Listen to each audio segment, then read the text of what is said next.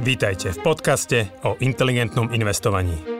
Moje meno je Juraj Hrbatý a spolu s Radom Kasíkom a ďalšími kolegami rozoberáme témy, ktoré sú pre nás vášňou.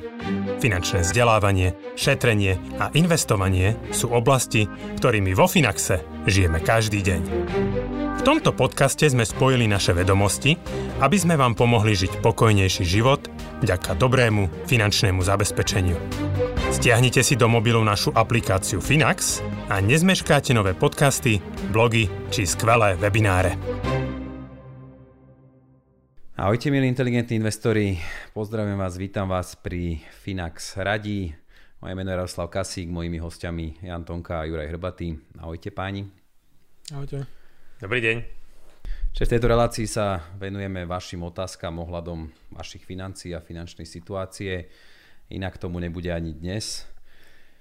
Čiže začneme od Dušana, 34 rokov, Trenčín a jeho otázka smeruje na druhý pilier, čiže je samostatne zárobkovo činná osoba, platí odvody 350 eur, čiže zdravotné a sociálne odvody, neviem, či toto sú tie minimálne odvody.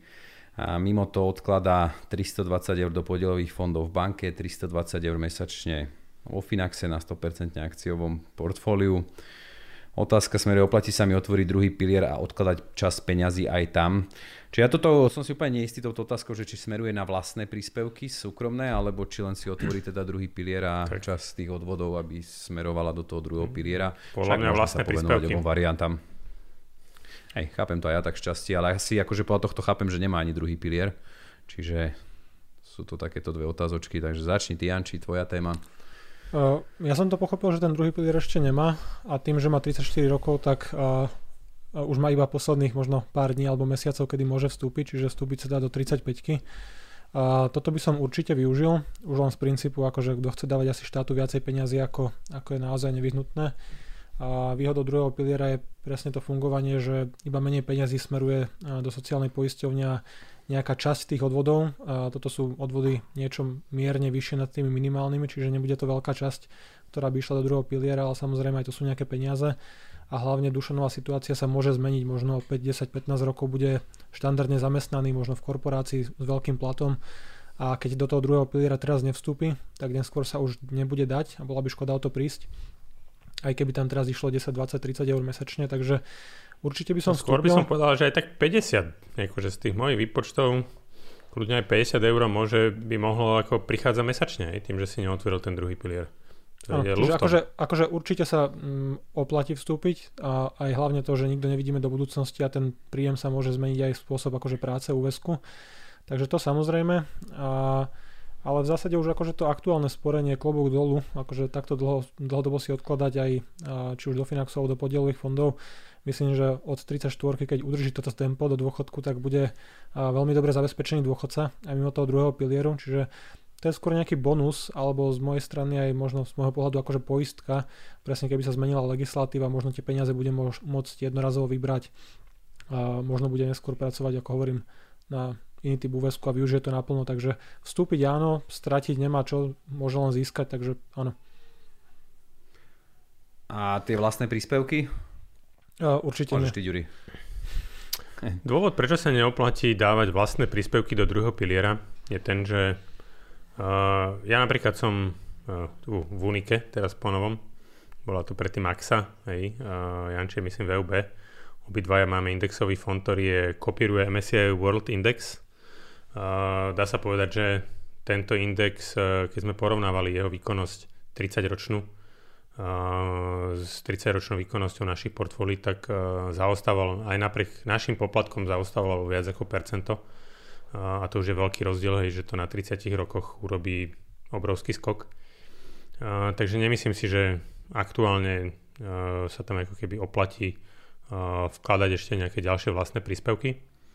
Čo sa týka rozdelenia, hej, že troška uchádza mi tá pointa, že prečo Dušan vkladať do podielových fondov, na, vzhľadom na to, že tam dneska nie je taká daňová výhoda.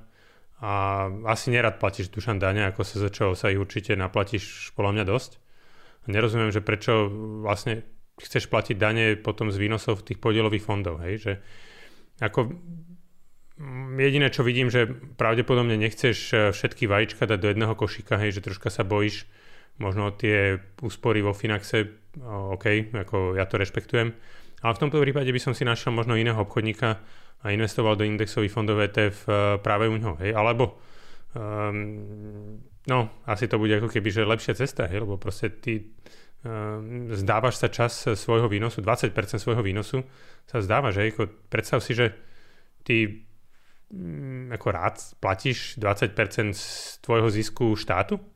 Asi ja, akože ako viem si predstaviť, že keby tie služby, ktoré nám štát dáva, tak akože, e, že by som ich aj ja rád platil, ale akože dneska to nie je až také, ako by som očakával e, za tie svoje dane. Takže neviem, aké, ako, príde mi to úplne zbytočné platiť e, z toho zisku v tých podielových fondoch dodatočné dane, keď sú iné možnosti. Však asi časom aj tie výnosy presvedčia, potrebuje sa uistiť. A to isté je aj možno taká krásna odpoveď premostím, že si hovoril, že 10% sa zdávať svojho zisku, tak to isté platí aj pre ten druhý pilier, ak sa nemýlim.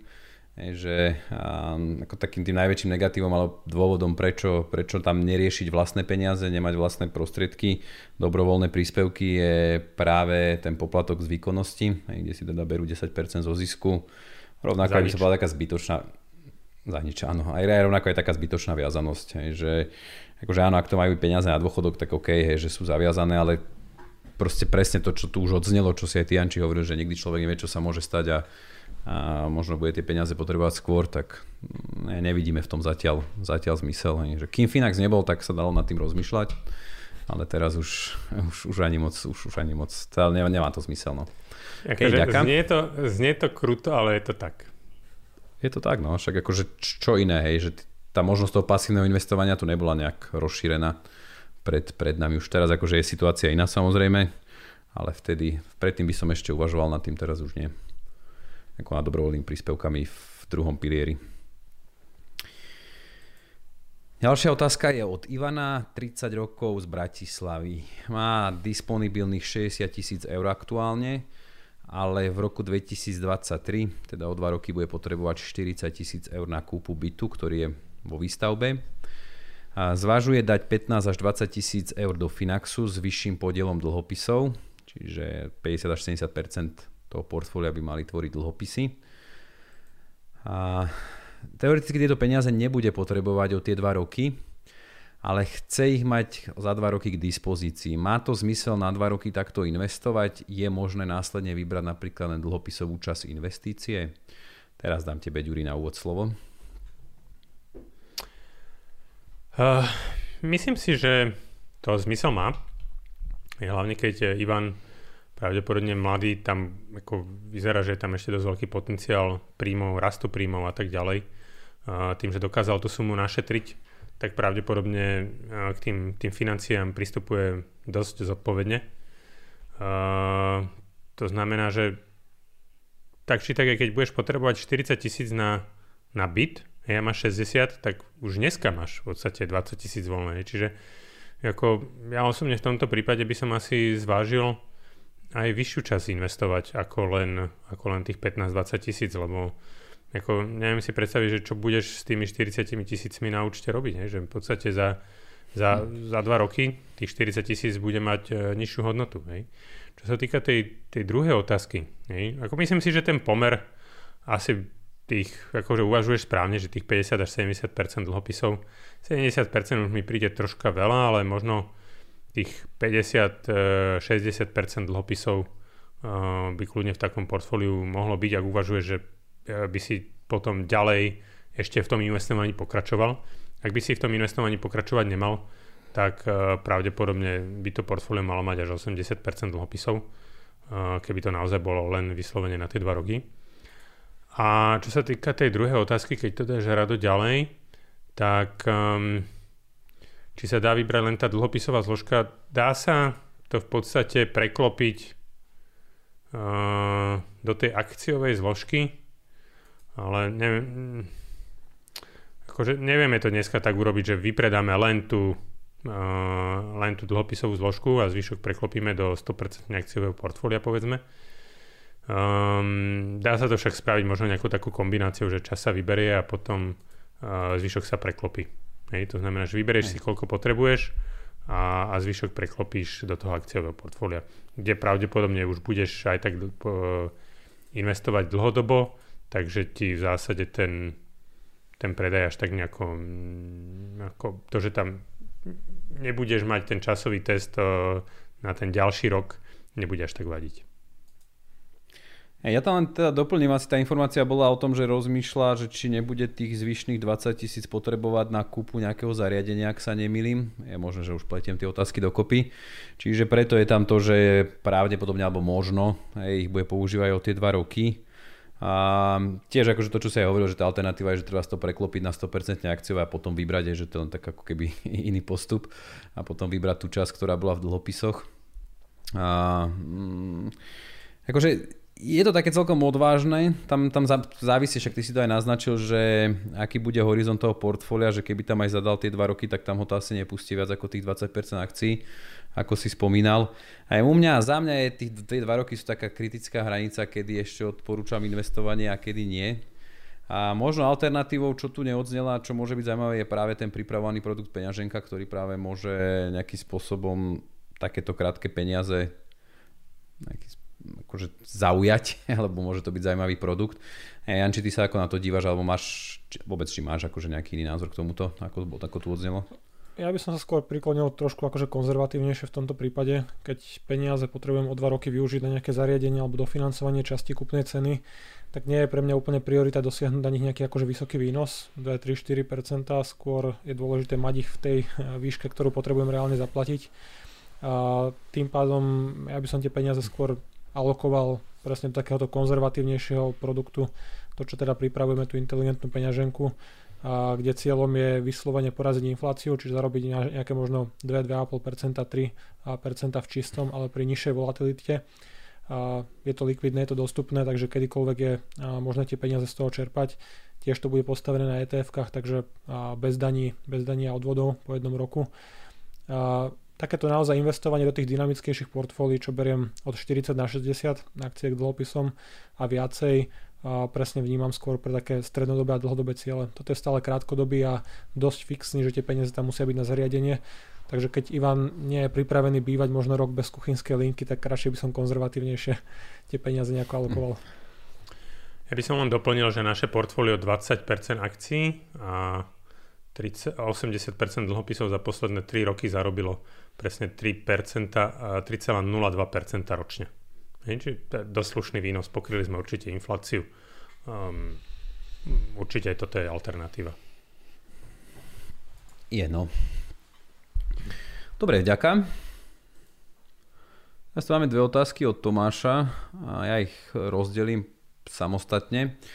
A, čiže to máš 27 rokov, od júna 2020, teda minulého roku má 8500 eur zainvestovaných v dlhopisovom fonde od e, VUBAM, VUB Asset Management, čiže aktuálna hodnota ani po necelom teda roku je 8400 eur. V júni 21, čiže v júni tohto roku, vie už vybrať tie prostriedky bez poplatku, aj že to je to, ako tie banky dneska fungujú, že väčšinou už nemajú vstupný poplatok, ale snažia sa zaviazať tých klientov nejakými výstupnými poplatkami, buď v roku alebo v troch. A pani v banke mi neponúkla nič lepšie, dokonca akože on to tak uviedol, že keď jej spomínal, že chce tie peniaze presunúť do Finaxu a tvrdí teda, že mám počkať, kým sa dorovná suma hodnote vkladu, alebo teda tá hodnota aktuálna, keď sa dorovná vkladu a potom to presunúť na iný fond u nich. Čiže nedostal ako odpoveď, nevedel prijať ani to rozhodnutie, jeho teda otázka smeruje, čo mu odporúčame my, či vybrať alebo či počkať. Pomerne jednoduchá odpoveď, takže kto si, kto si vezme takúto malinku. Ďuri, poď. Ja tomu nerozumiem. Ja tomu nerozumiem, že, že Tomáš má 27 rokov a jak mu môže niekto ponúknuť dlhopisový fond? Ako sa toto môže 21. storočí s Mifidom a so všetkým proste stať, alebo akože, ja neviem, možno Tomáš povedal, že on chce úplne super konzervatívne a bál sa tej krízy minulý rok, ako neviem, hej, neviem, neviem, neviem si to ako inak vysvetliť, hej, že ako za tých, hej, že Tomáš prerobil 34%, hej, um, pri nejakých 70 70 alebo 80% akcií, hej, 30% mohol zarobiť, hej, že to je proste 2500 eur, toho stálo proste to rozhodnutie. Možno aj on bol konzervatívny. Ja teraz nechcem to zvalovať na niekoho banke, ale uh, ešte aj dneska mu tá pani neponúka nič lepšie. A, a čakať, kým sa tá suma dorovná, neviem, či asi 2-3 roky alebo koľko. Hej. Uh, zaujímalo by ma, že aké, koľko oni na tom zarobili medzičasom na poplatkoch, na tom jeho fonde. Uh, a aké percentičko určite. Ja ešte tak, na jeho obhajobu sám aj tam akože To, čo prerobil Tomáš asi aj viacej, že reálne asi na burze tie fondy niečo zarobili, ale tých 100 eur a niečo naviac ešte nechala Vúbka za to, že to tam má. To je konečne. Ja na jeho konečne. obhajobu sám teda uviedol, že, že bol ešte, akože v tom čase bol veľmi slabý vo finančnej sfére. Či ako to nazval, hej. Čiže začínal sa orientovať, aj akože niekedy takéto skúsenosti. skúsenosti Dobre, ale aj keď je niekto slabý, hej, tak na to tam je ten poradca v tej banke, aby mu to vysvetlil, čo tam on robil. Akože nechcem nikomu nič krivdiť, ale proste... Že to máš tu, veľmi rúžové okuliare. To, to, to, a naši, akože naši klienti, ako v momente, keď sa to prepadlo v marci, to tu vyzváňali telefóny, chceli vložiť viacej, to, to, to, vieš, nechápeš to, hej?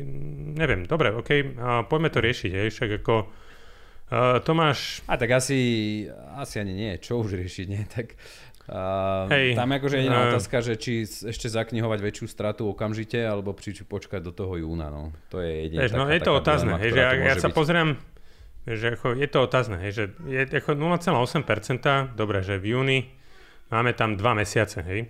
Ja len ako poviem príklad, hej, že za posledný minulý mesiac v marci portfólio 80 na 20 stúplo 4,6%. Ja nehovorím, že každý mesiac bude takýto. Asi nie, nebude. Hej, že to je veľmi málo pravdepodobné. Ale e, keby to rozhodnutie urobil na začiatku marca, hej, tak pravdepodobne mohol už dneska dávno mať zarobený tých 0,8%. Hej. Čiže e, strašne veľa ľudí, a toto mi vadí, strašne veľa ľudí sa viaže na to, že zaplatí nejaký poplatok, bojí sa toho exitovať tie, tie nevýhodné produkty, pretože by tam niečo stratili, ale nevedia, nevidia porovnať, vy vždycky v každom okamihu musíte porovnávať uh, potenciálny výnos, to, čo mi to zarobí do budúcna. Hej, jasné, že teraz mám istých, dobre, mám istých 0,8% na dva mesiace.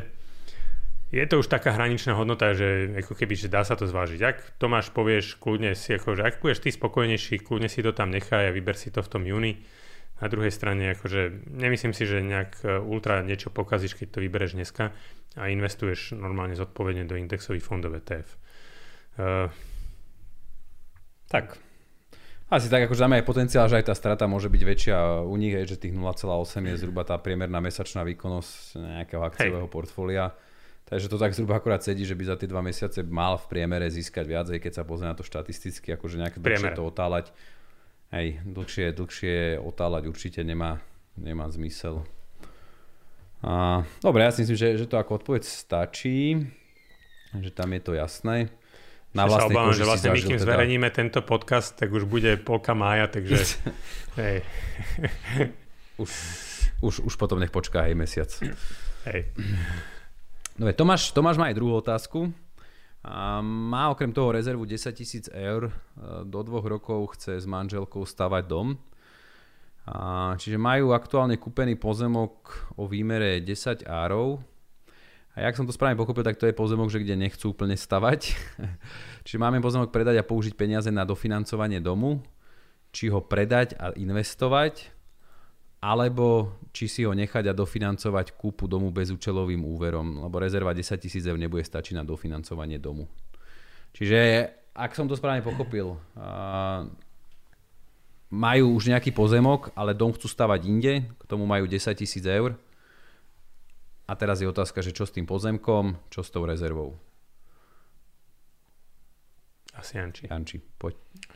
Môžem skúsiť, ako myslím si, že máme pomerne málo informácií, aby sme vedeli akože nejako fundovanie poradiť. A, a z môjho pohľadu akože mať pozemok, kde neplánujem stavať, a, sa mi nejaví ako nejaká dobrá investícia, že Nemám nič proti nehnuteľnostiam, keď sa bavíme o nehnuteľnostiach na prenájom, a bytoch alebo domoch, niečo, čo prináša nejaký mesačný výnos, nejaký cash flow, nejaké zhodnotenie a dokážem to možno ľahko speňažiť, viem to ľahko oceniť.